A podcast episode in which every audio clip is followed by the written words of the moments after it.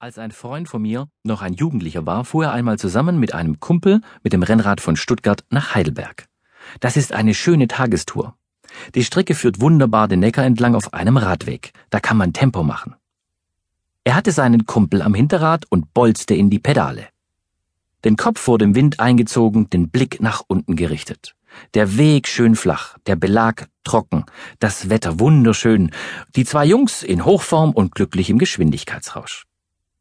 Plötzlich ruft sein Kumpel von hinten Pass auf. Er schaut hoch und sieht mitten vor sich auf dem Radweg ein Auto parken.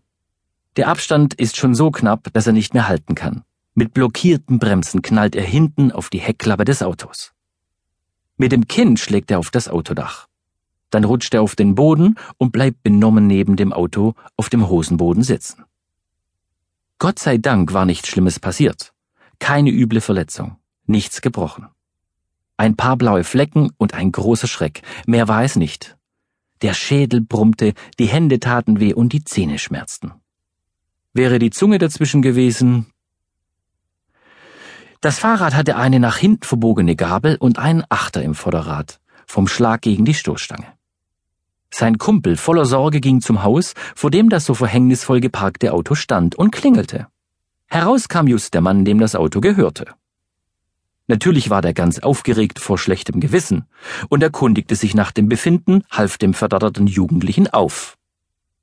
Er wusste ja ganz genau, dass er mitten auf dem Radweg geparkt hatte. Wäre dem Jungen etwas Schlimmes passiert, wäre er dran gewesen. Das war klar. Er half den beiden, das Fahrrad wieder fahrtüchtig zu machen, indem er die Gabel wieder nach vorne bog. Am Ende begutachteten alle zusammen das Auto und stellten eine Delle an der Stoßstange fest.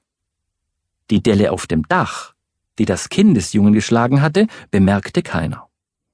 Der Mann fand den Schaden an der Stoßstange nicht so schlimm und sagte, dass es ja ein altes Auto und doch viel wichtiger sei, dass die Jungs wohlauf wären. Er wollte noch die Adresse, falls doch noch gesundheitliche Probleme auftreten. Man wisse ja nie. Also wurden Adressen getauscht. Die Jungs fuhren weiter. Im nächsten Radladen konnte das Fahrrad wieder restlos verkehrssicher gemacht werden. Die Radtour ging weiter, es wurde noch ein schöner Tag. Nach der Übernachtung in der Jugendherberge in Heidelberg fuhren sie am nächsten Tag wieder zurück nach Stuttgart. Abends kam ein Freund erschöpft und glücklich zu Hause an, stellte sein Fahrrad in den Keller und wurde von seinen Eltern begrüßt. Sein Vater fragte, und? Wie war's? Alles okay? Er sagte, gut, alles okay. In dem Moment holte der Vater aus und haute seinem Sohn voll ins Gesicht. Und zwar so, dass es den nach hinten umwarf, halb vor Wucht, halb vor Schreck. Er wusste überhaupt nicht, was los war. Sein Vater schrie ihn an. Er habe ihn angelogen, als er ihn gefragt habe, ob alles okay sei. Nichts sei okay. Er habe das Dach des Autos eines Mannes demoliert, der jetzt Schadenersatz haben wolle. Außerdem sei er dann einfach davongefahren. Der Vater hatte den Schaden sofort reguliert und die Geldforderung des vermeintlich Geschädigten überwiesen, ohne seinen Sohn zu fragen, was wirklich gewesen war. Für ihn war die Sache klar. Der Fremde war im Recht, sein Sohn lügte ihn an. Keine Diskussion. Und für die Ausrede, das Auto habe auf dem Radweg geparkt, knallte er seinem Sohn gleich nochmal eine. Der Junge fühlte sich in diesem Moment sehr, sehr ungerecht behandelt. Und das völlig zu Recht, oder? Für meinen Freund war das eine Schlüsselszene, die er nie vergessen wird. Es war lange Zeit sehr schwer für ihn, damit klarzukommen. Das Vertrauen in seinen Vater war erschüttert. Sofort nach Schulabschluss zog er aus und suchte das Weite.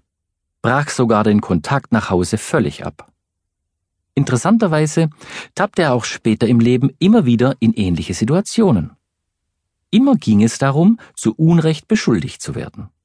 Mal war es sein Arbeitgeber, mal ein Kunde, mal seine Freundin, immer war er unrechtmäßig unter Verdacht und sollte bestraft werden für etwas, das er gar nicht getan hatte. Er konnte sich keinen Reim drauf machen, wie es sein konnte, dass ihm immer wieder solche Ungerechtigkeiten widerfuhren.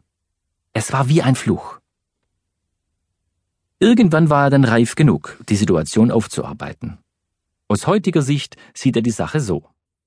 Er war unachtsam und unvorsichtig gewesen und hat nicht auf die Straße